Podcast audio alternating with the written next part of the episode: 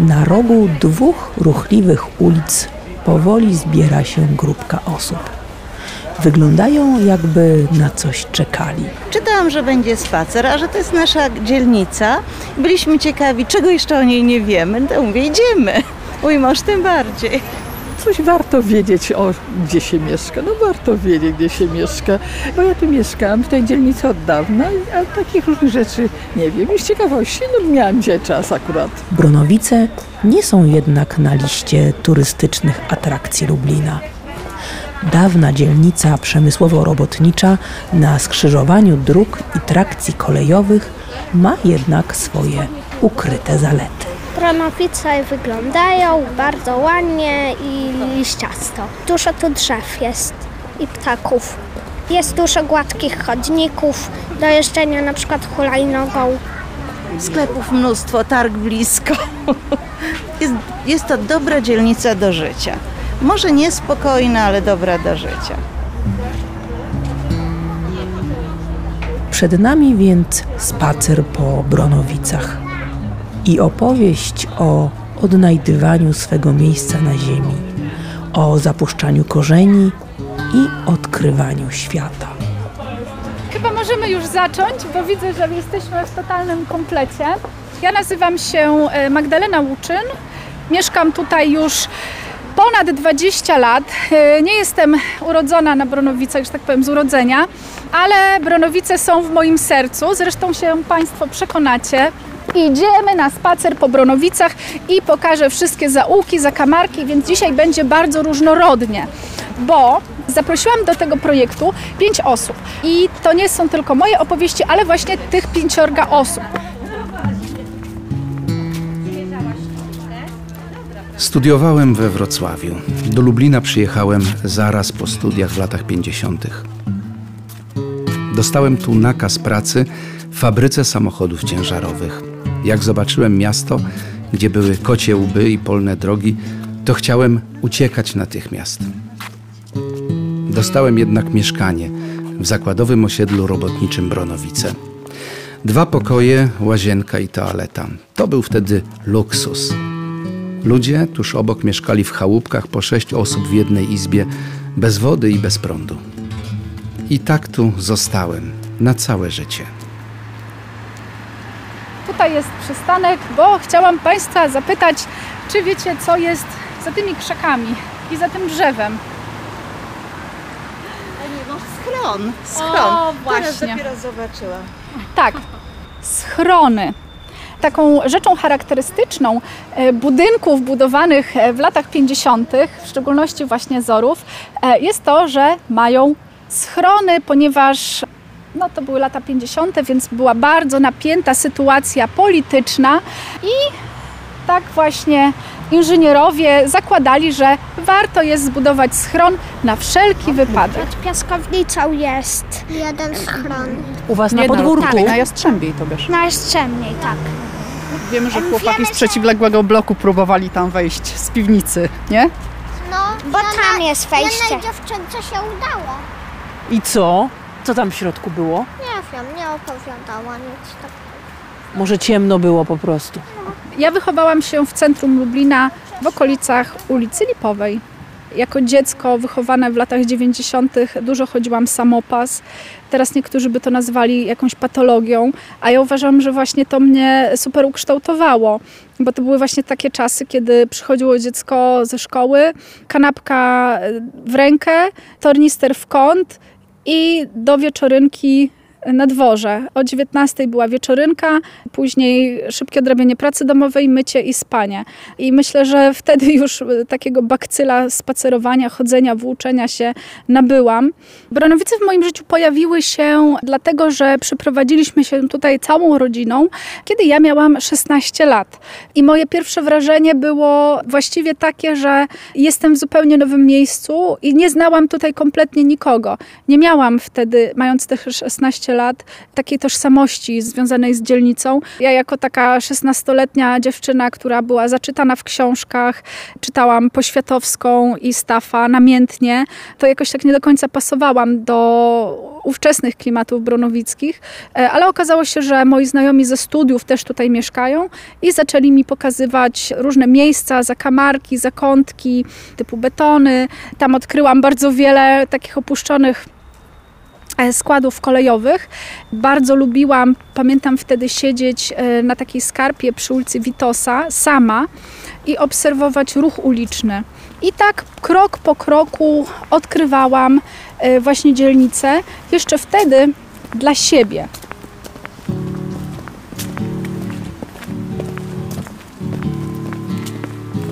Nasz plac zabaw żyje na trzy zmiany. Patrzę z okna, jak rankiem wychodzą z bloków starsze panie z pieskami i siadają na ławeczkach. Po południu biegają dzieci. Wieczór to czas degustacji. Ławki zajmują lokalni koneserzy trunków wszelakich. Tuż obok jest śmietnik, gdzie ludzie wystawiają gabaryty. Kiedyś ktoś wystawił wersalkę i stół. Najpierw powstał tam spontaniczny klub seniora. Ciasto, kawa i herbata, a później pijalnia piwa. Potem gabaryty zabrali.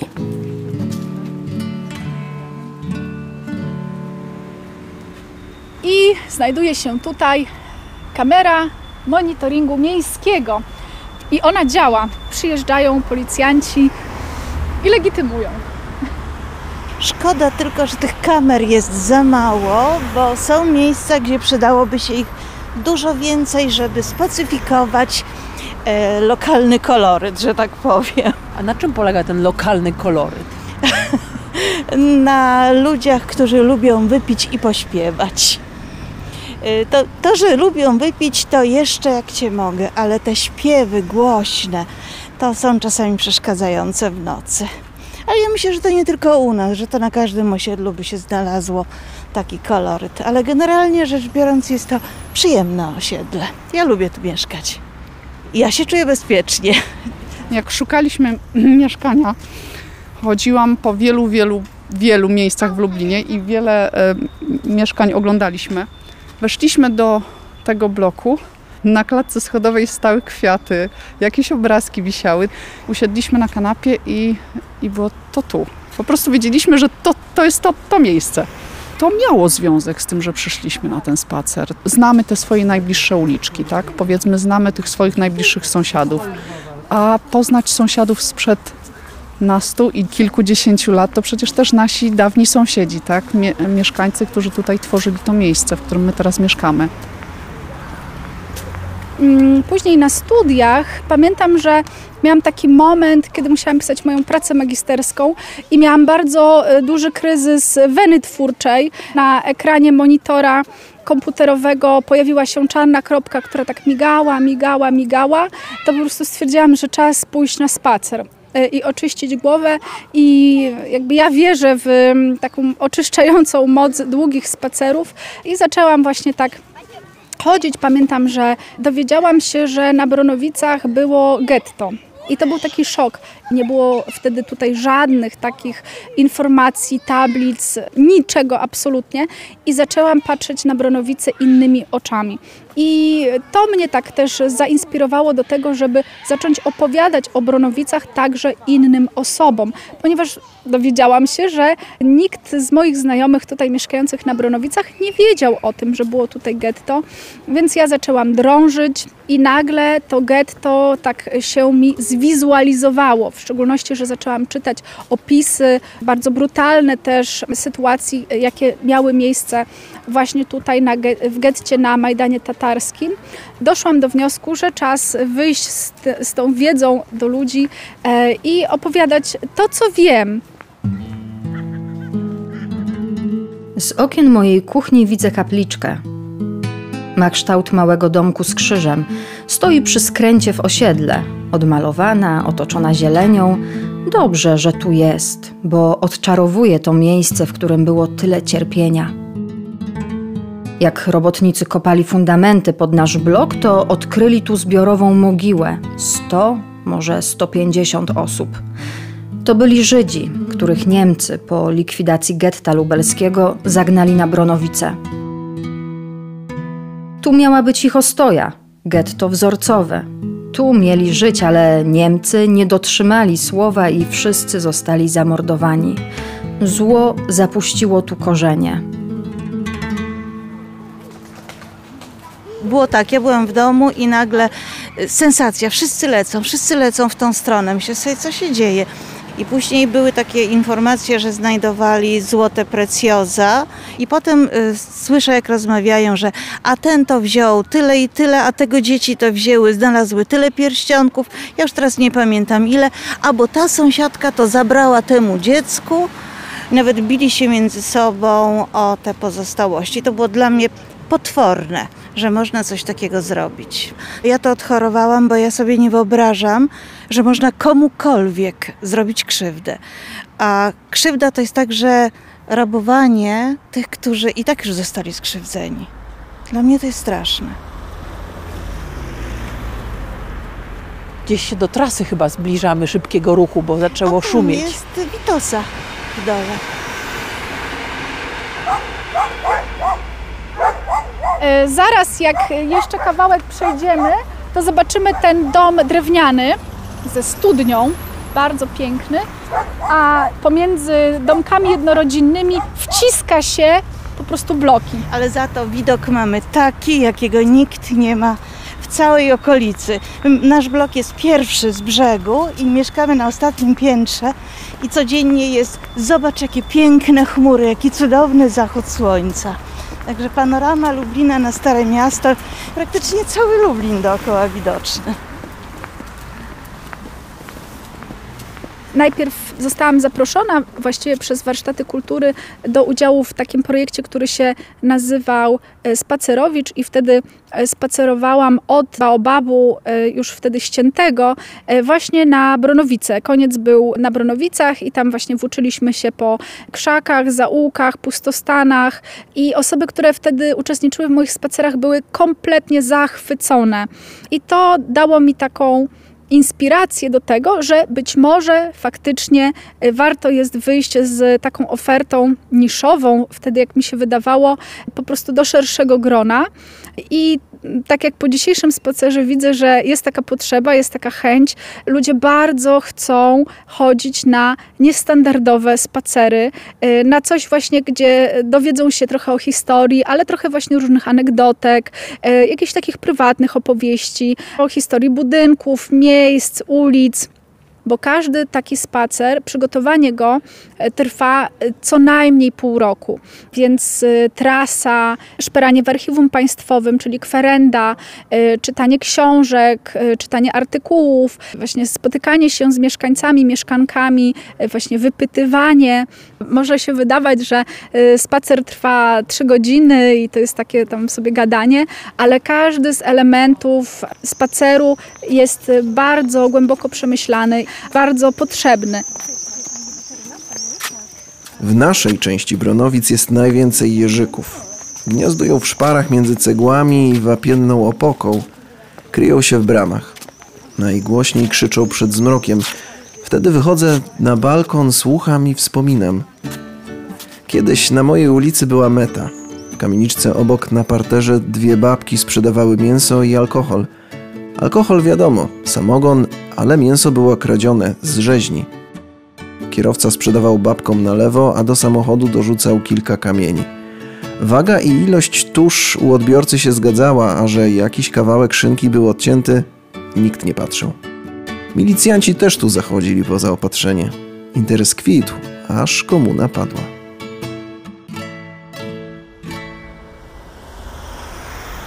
Co dla mnie jest bardzo ważne, to przypomnienie genezy powstania pomnika Krzyża Wdzięczności, czyli po prostu pomnika upamiętniającego rozpoczęcie strajków lubelskiego lipca 80.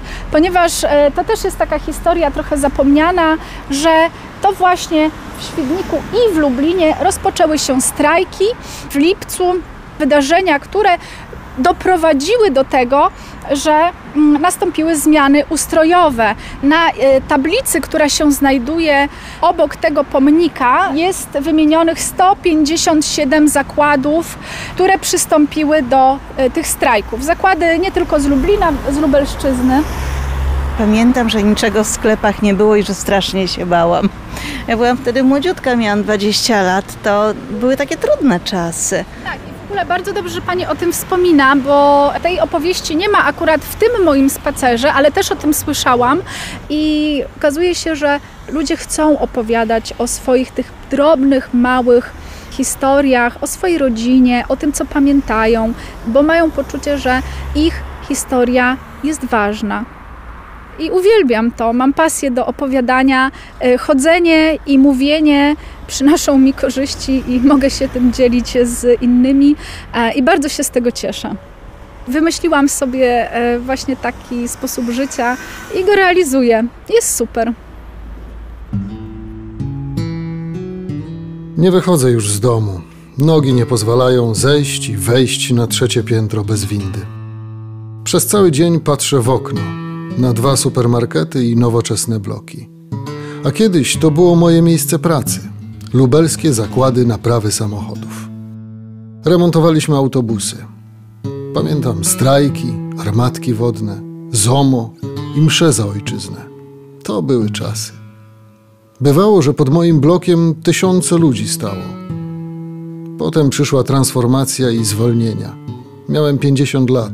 Kto takiego zechce do pracy? No i poszedłem na kuroniówkę. Trochę na czarno się pracowało, trochę dorywczo. Teraz jest skromna emerytura i widok z okna na całe moje życie.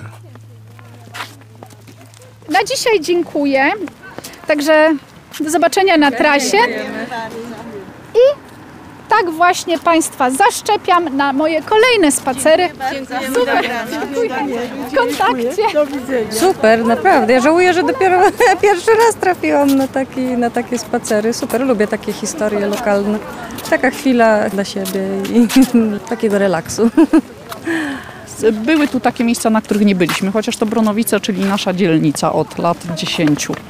Myślę, że to, co ja wyniosę, to na pewno zachęta do e, lepszego, częstszego odwiedzania swojej własnej krainy i poznawania tej krainy najbliższej.